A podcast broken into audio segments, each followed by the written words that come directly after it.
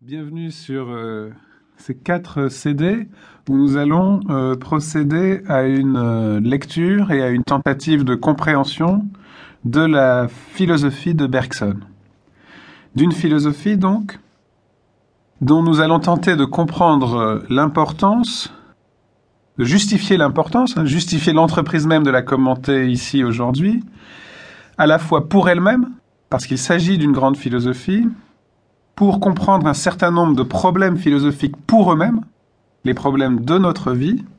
et de notre pensée, et aussi pour son importance aujourd'hui, pour son importance contemporaine, pour ce qu'on pourrait appeler l'actualité de Bergson. Et euh, bien entendu, pour commencer, je voudrais essayer de proposer une méthode pour euh, lire cette œuvre, puisque c'est avant tout ce que nous allons faire, pour comprendre cette pensée et pour euh,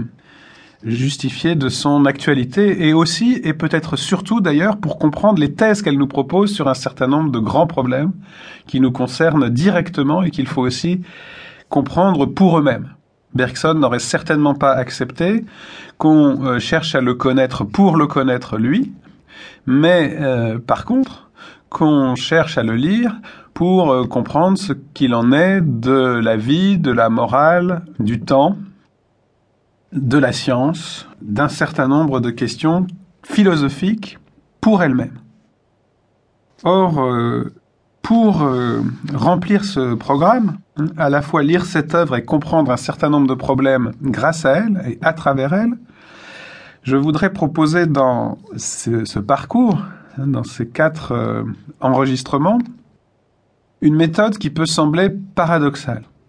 et que je vais donc commencer d'abord par justifier dans un premier temps d'introduction, qui sera suivi ensuite de quatre étapes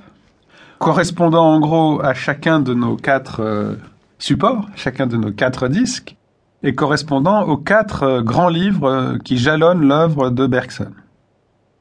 De 1889, hein, date de son premier livre, jusqu'à 1932, date de son dernier grand livre, même si ensuite il y a encore une publication dont je dirai un mot tout à l'heure. Bergson ayant vécu à part égale sur le 19e et le 20e siècle. 41 ans dans chaque siècle et deux grands livres dans chaque siècle également, mais étant pleinement, on verra pourquoi, un penseur du 20e siècle.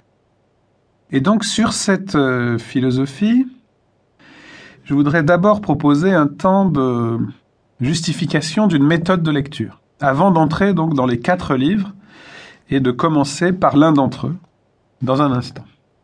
Et la méthode de lecture que je voudrais proposer a quelque chose de paradoxal.